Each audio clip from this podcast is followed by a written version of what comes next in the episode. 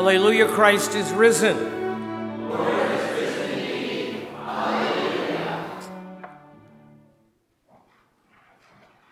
Gone fishing.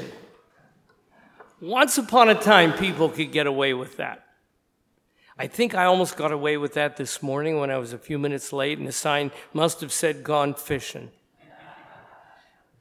But at the same time, there was a time in proverbial sleepy little towns where you would see a sign up on a place of business says gone fishing. Of course, that meant to the average person, eh, he deserved a day off to go fishing. I think you understand in the age in which we live today.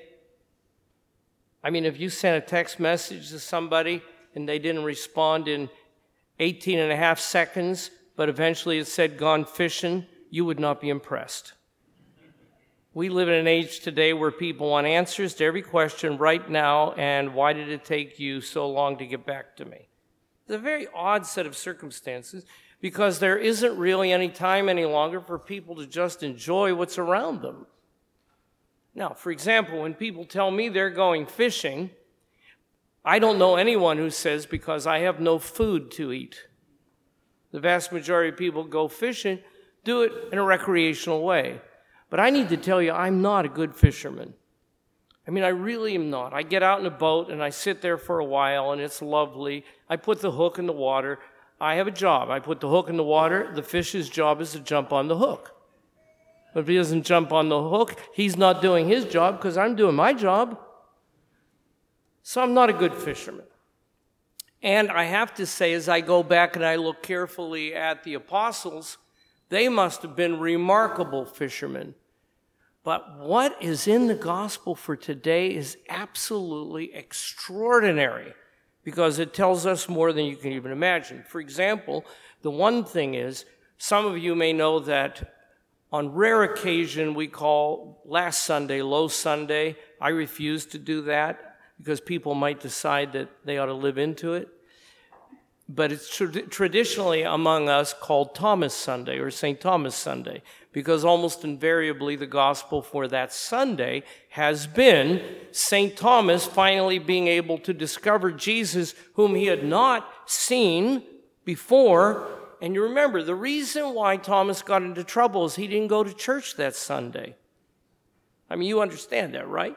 If he'd gone to church that Sunday, he would have known all about what had happened. And it's like people occasionally in the church have said to me, Did anything special happen on Sunday? Um, well, let's see. How about the gospel being preached and Jesus giving bread and wine, which is his body and blood? How's that for special? That's special. That's what happens every Sunday. And when people miss that, they miss something remarkable. So, what St. Thomas had done is St. Thomas had thought that he had a right to handle his pain and sorrow and loss on his own. He did it apart from the community. But what we've discovered is going on in today's gospel is apparently Thomas had been restored to the community. How do you know that? Because it says he was present at this third post resurrection appearance. So that means everything must have been resolved in terms of his relationship not only with his brother apostles, but also, more importantly, with Jesus. And there he was. Now, of course, it also tells us very clearly what time they went fishing, doesn't it? Did you find that? Well, at the end, it says that Jesus cooked a barbecue breakfast for them. So, and they had just come in, so that makes it clear that they were like most Galilean fishermen. They went fishing at night. And they were tired, and they were frustrated, and they didn't know exactly what to do. And almost to placate, or pacify at least, follow the directions to throw the net down on the one side. Now, I need to explain to you where this takes place. I know it's terribly confusing. Just when children get to the point in their lives where they can say, I know where the Sea of Galilee is, somebody says, How about the Sea of Tiberias? At which point we have to say, uh, Same thing, same place. There are actually four different names for that sea. And sometimes you can actually determine where um, the specific point is by the way in which it is named or called at that time.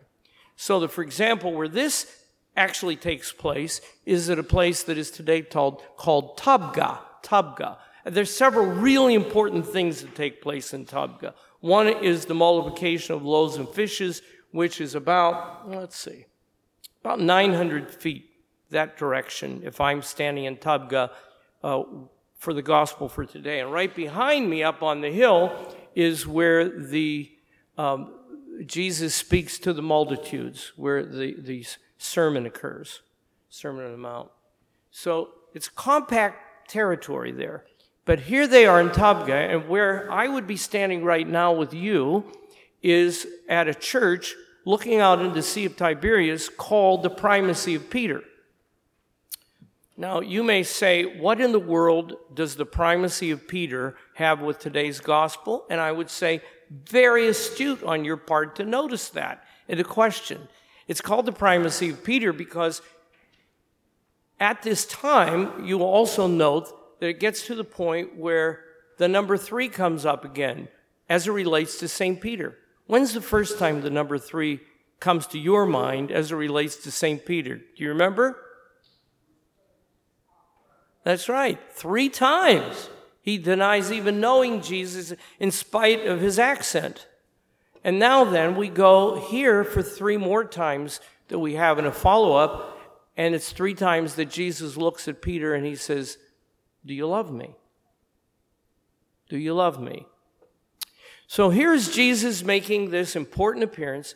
This church where I'm standing is called the primacy of Peter because approximately where Jesus feeds them in the gospel for today is also where he asks Peter, Do you love me? And if you would go inside this little church, you'll discover that it's very odd because it is built over top of rocks. So you have to ask yourself, why would there be a church built over top of rocks? Well, on one hand, it would be difficult in the Holy Land not to build something over rocks. But the second thing is that's where we believe that he actually served the meal, where he cooked the fish. And so it's a very special place. But now we're ready for the mystery. You ready? They caught 153 fish. Now, just between you and me, you see St. Peter going one, two, three. Do you see him doing that? I don't think so. Does that mean that somehow the, the treasurer of the group's job was to be able to count the number of fish and then put the word out? I don't think so. That's because, by and large, most people back then understood that there were 153 species of fish. So, why in the world would that number 153 be there? What is the significance of this? Well, I think it will help you and me out immensely to ponder this. Jesus says, Cast your net. They do. He determines the fish that goes in the net, not them. And in the end, what he's really saying to them is it's not your business to figure out which fish get into this net. That's my job. You fish, I'll take care of the rest. Think about that for just a moment. I remember when I was uh, a boy, I was somewhat taken aback by church signs in all of our parishes that would say, The church welcomes you. I thought that was good to know that everybody was welcome. But those of you who know me will know that I've spent most of my ministry ministering with the unemployed, with destitute people, with the homeless. Most of my ministry has been involved in dealing in places that are oftentimes difficult. And I remember one time one of my people saying they loved that sign so much, but they had to confess they could be inside a church for five minutes and know whether that sign was a, a, applying to them or not. In five minutes, it didn't take them long to figure out whether they were welcomed or unwelcomed. Why? Well, oftentimes what we do is we get involved in the Lord's work of deciding which fish ought to jump into the net. And that's not our job. That's God's job. He puts the fish into the net. We're supposed to fish. And that means that you and I may be occasionally surprised by some of the fish that get into the net.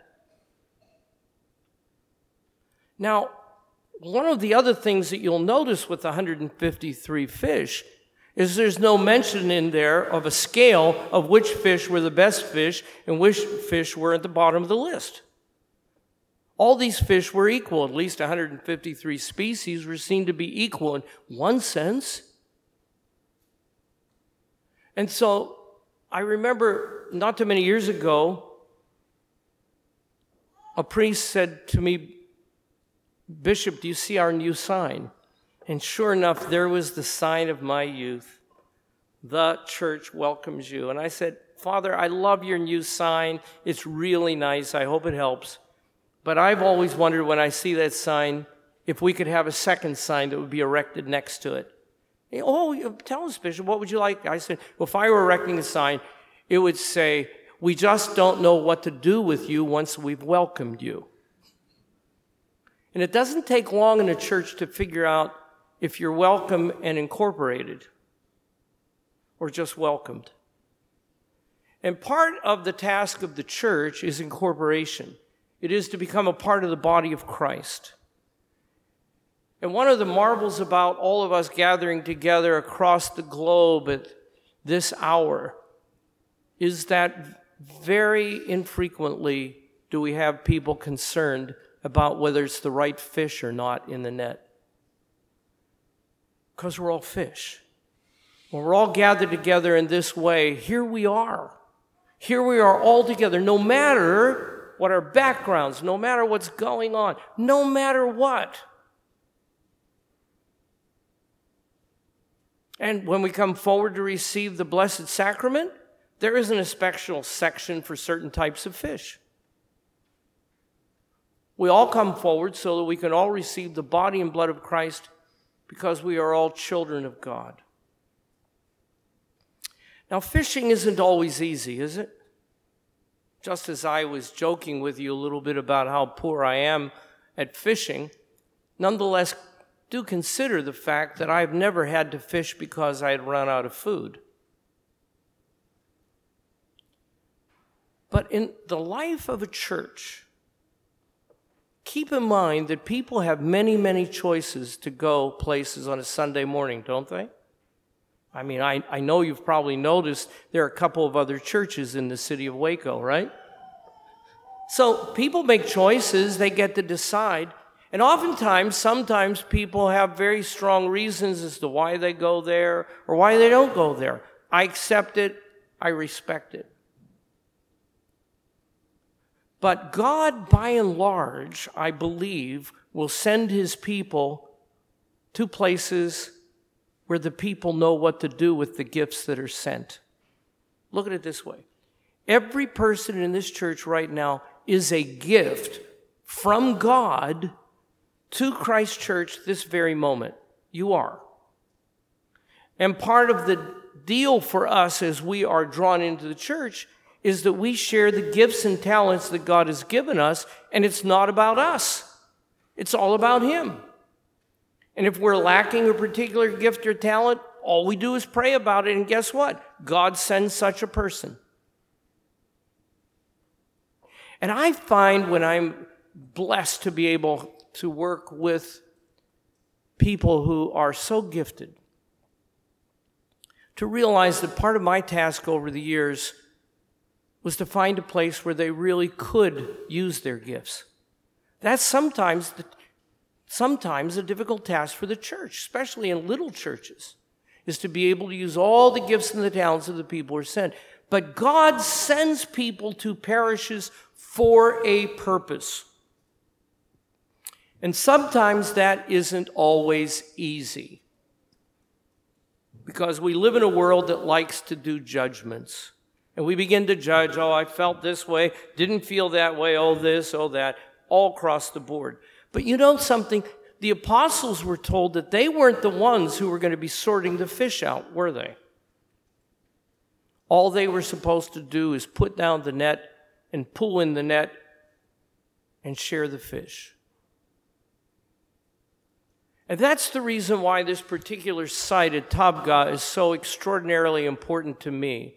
Because as I look out at the Sea of Galilee, I look all around the perimeter of what is sometimes called Harp Lake. That's one of its names because of its shape.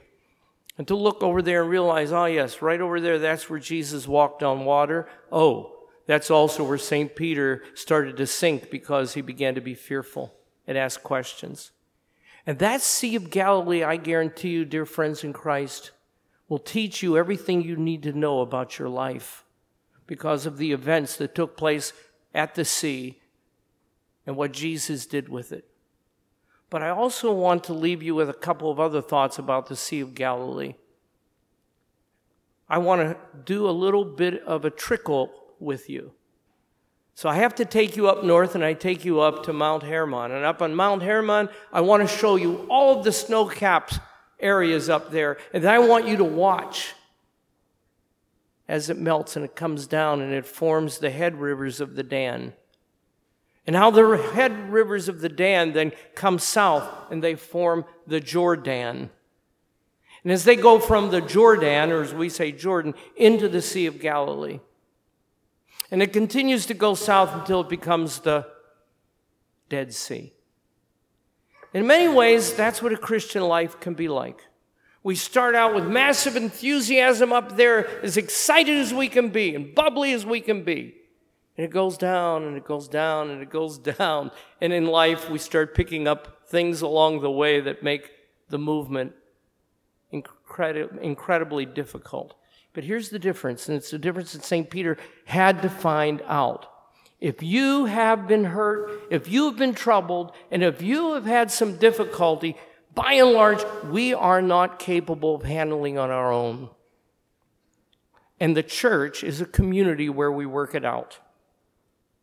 Because the church is not an institution, the church is the body of Christ is within the context of the body of Christ, just as you saw last week with numerous confirmations that we work out our lives, and when we fall, another lifts us up. That's the certainty you have in the body of Christ. If you are weak, somebody who is strong, another member of the fish net, will come along and swim with you and be with you. And so I hope what you will do at this point in history at Christ Church in Waco is look around you and thank God. Thank God that you have the people next to you, behind you, and in front of you who love you and care for you. That is the importance of being the church. You know, people can build a church, they can even buy a church. But the issue of being a Christian is to be the church. And to be the church is to allow Jesus to tell us where to cast the net and do what we are told to do. And then let Him take it from there. Alleluia, Christ is risen.